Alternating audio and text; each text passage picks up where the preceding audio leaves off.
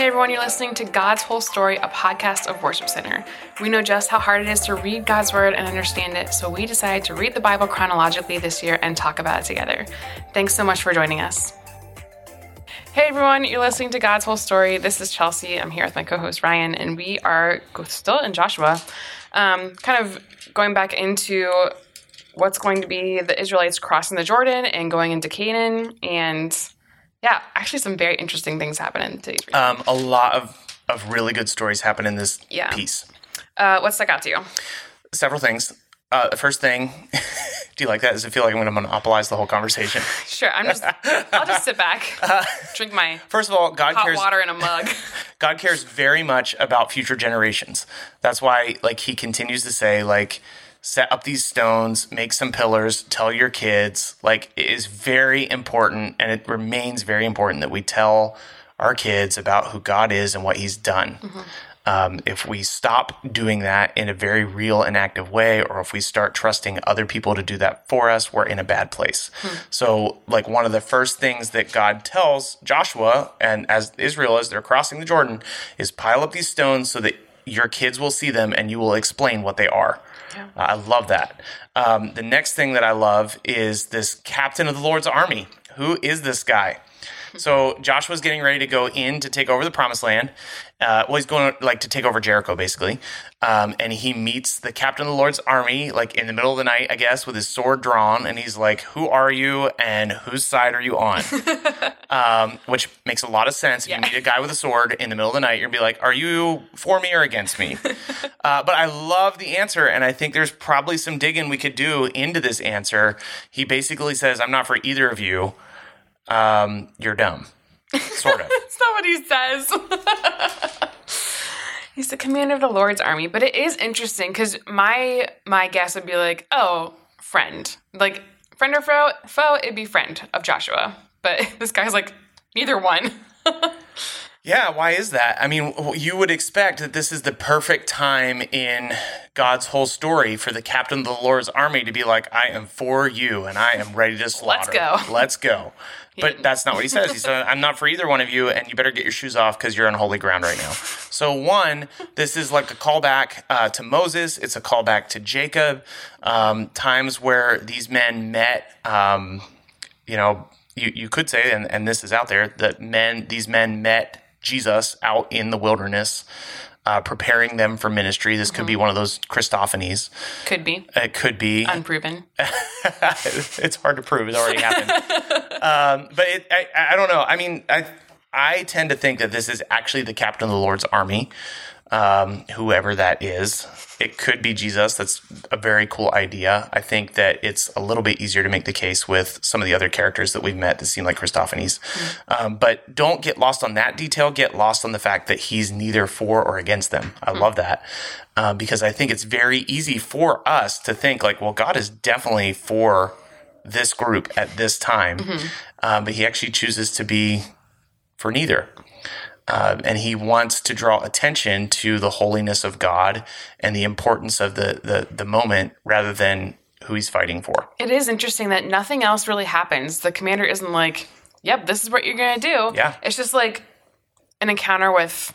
You, you're right. The holiness of God. Yeah. Um, and Joshua's response is great. I mean, he does exactly um, what the angelic slash Jesus slash whoever this person is says. And you kind of mentioned this too of just Moses argued and made excuses.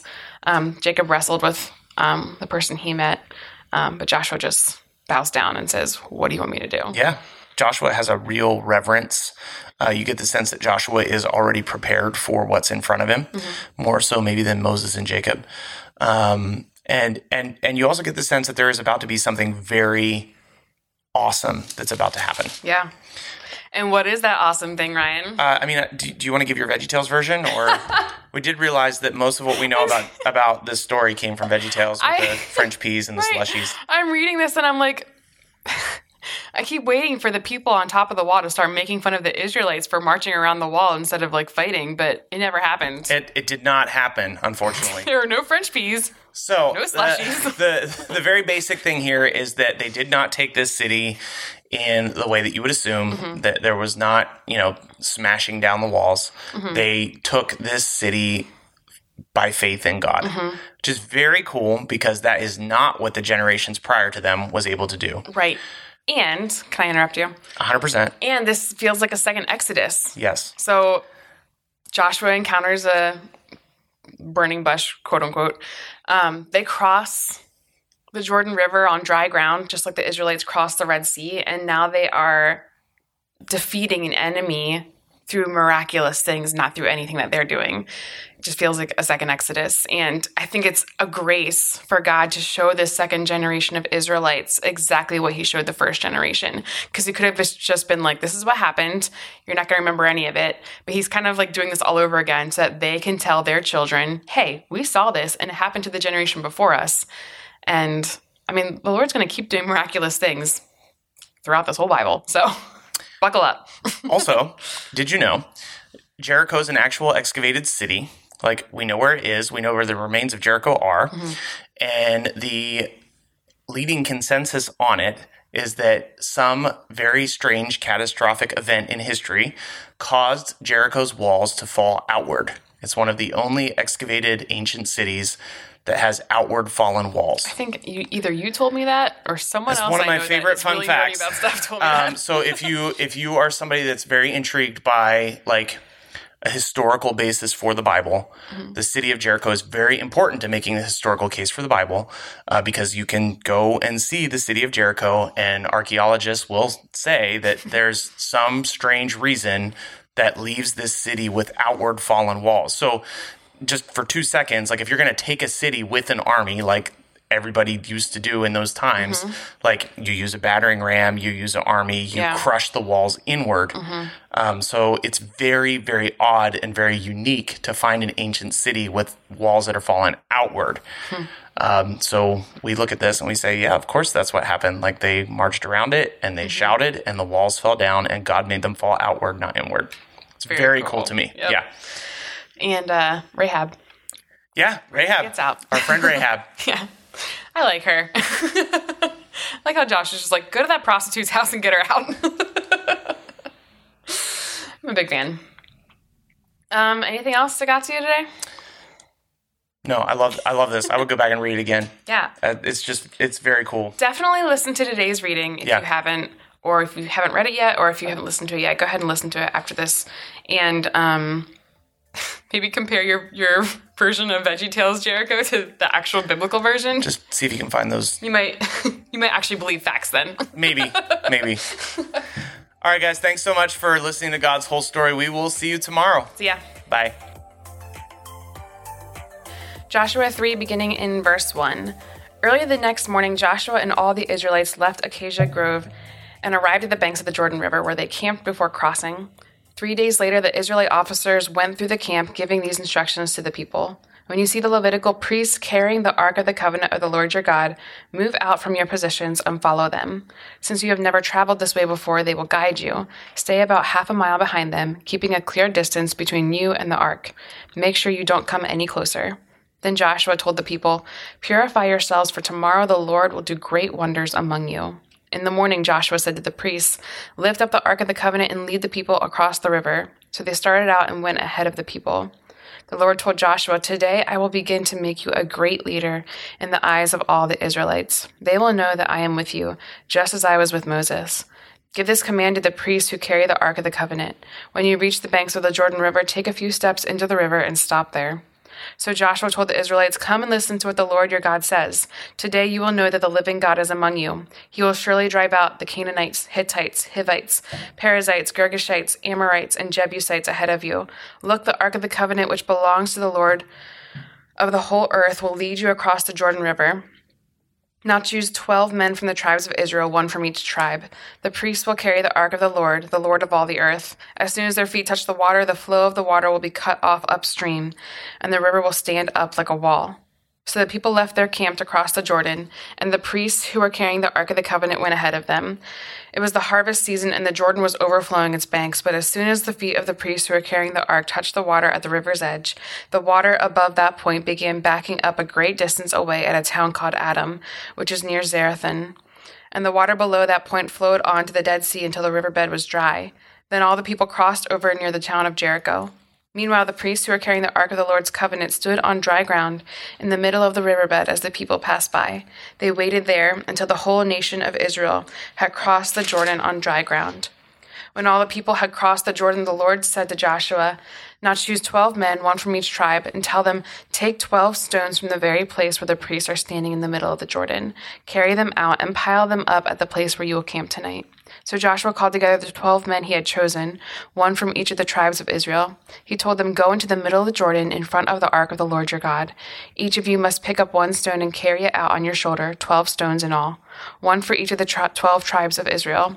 We will use these stones to build a memorial. In the future, your children will ask you, What did these stones mean? Then you can tell them, They remind us that the Jordan River stopped flowing when the Ark of the Lord's covenant went across. These stones will stand as a memorial among the people of Israel forever. So the men did as Joshua commanded them. They took twelve stones from the middle of the Jordan River, one for each tribe, just as the Lord told Joshua. They carried them to the place where they camped for the night and constructed the memorial there. Joshua also set up another pile of twelve stones in the middle of the Jordan, at the place where the priests who carry the Ark of the Covenant were standing. And they are there to this day. The priests who were carrying the ark stood in the middle of the river until all the Lord's commands, as Moses had given to Joshua, were carried out.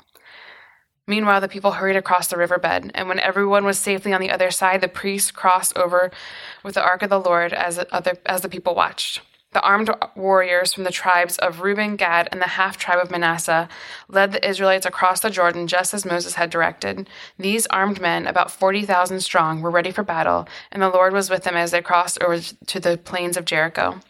That day the Lord made Joshua a great leader in the eyes of all the Israelites, and for the rest of his life they revered him as much as they revered Moses. The Lord said to Joshua, Command the priests carrying the Ark of the Covenant to come up out of the riverbed. So Joshua gave the command. As soon as the priests carrying the Ark of the Lord's covenant came up from the riverbed and their feet were on high ground, the water of the Jordan returned and overflowed its banks as before. The people crossed the Jordan on the tenth day of the first month. Then they camped at Gilgal, just east of Jericho. It was there at Gilgal that Joshua piled up the twelve stones taken from the Jordan River. Then Joshua said to the Israelites, In the future your children will ask, What did these stones mean? Then you can tell them, This is where the Israelites crossed the Jordan on dry ground. For the Lord your God dried up the river right before the, your eyes, and he kept it dry until you were all across, just as he did at the Red Sea when he dried it up until we had all crossed over. He did this so that all the nations of the earth might know that the Lord's hand is powerful, and so you might fear the Lord your God forever. When all the Amorite kings west of the Jordan and all the Canaanite kings who lived along the Mediterranean coast heard how the Lord had dried up the Jordan River so the people of Israel could cross, they lost heart and were paralyzed with fear because of them. At that time, the Lord said to Joshua, Make flint knives and circumcise this second generation of Israelites. So Joshua made flint knives and circumcised the entire male population of Israel at Gibeath Haaraloth. Joshua had to circumcise them because all the men who were old enough to fight in battle when they left Egypt had died in the wilderness. Those who left Egypt had been circumcised, but none of those born after the Exodus during the years in the wilderness had been circumcised. The Israelites had traveled in the wilderness for 40 years until all the men who were old enough to fight in the battle when they left Egypt had died.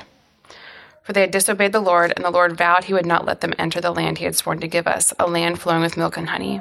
So Joshua circumcised their sons, those who had grown up to take their father's places, for they had not been circumcised on the way to the promised land. After all the males had been circumcised, they rested in the camp until they were healed.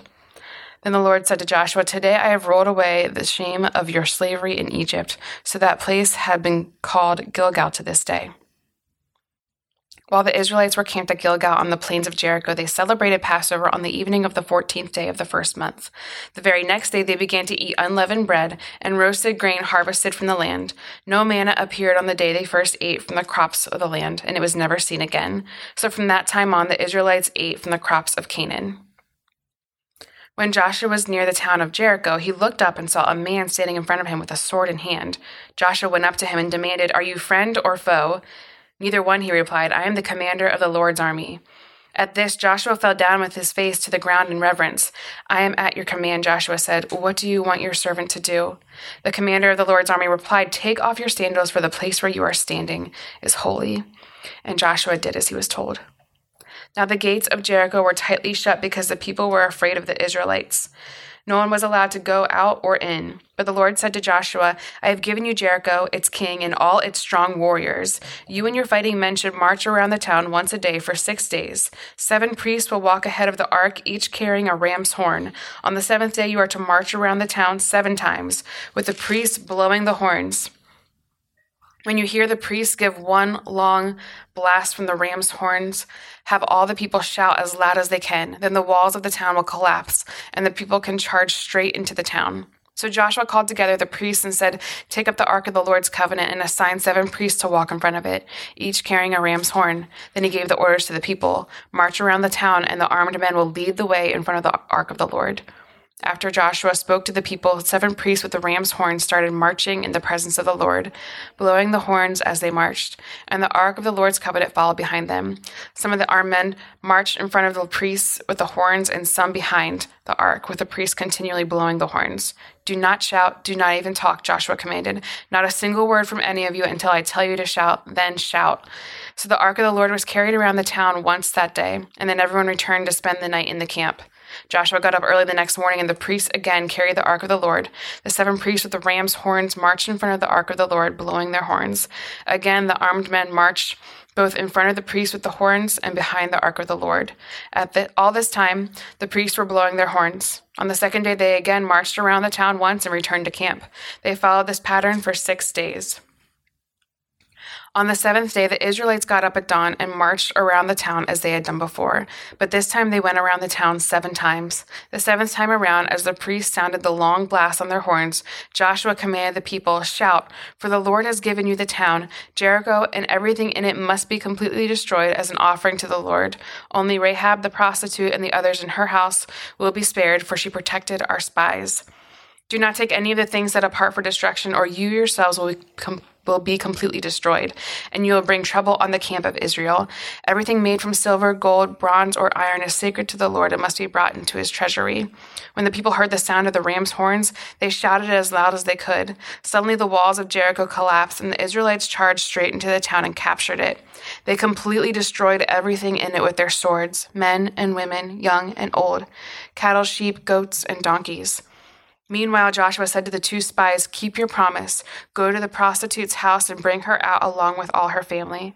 The men who had been spies went in and brought, Ra- brought out Rahab, her father, her mother, brothers, and all the other relatives who were with her. They moved her whole family to a safe place near the camp of Israel. Then the Israelites burned the town and everything in it. Only the things made from silver, gold, bronze, or iron were kept for the treasury of the Lord's house. So Joshua spared Rahab the prostitute and her relatives who were with her in the house because she had hidden the spies Joshua sent to Jericho.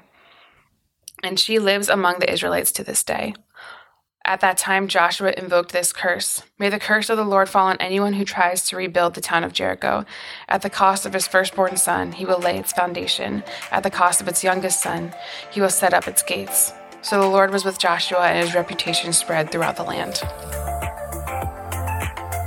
Hey guys, this is Ryan, and I hope you are getting a lot out of God's whole story. Uh, it means a lot to us, even as we are reading through God's Word every single day in the order that it happened. Um, if you want to go ahead and follow us, you can find us on Instagram and Facebook at God's Whole Story Podcast. Uh, we would love it if you would share this thing with your friends or people that you know, or just share what's sticking out to you.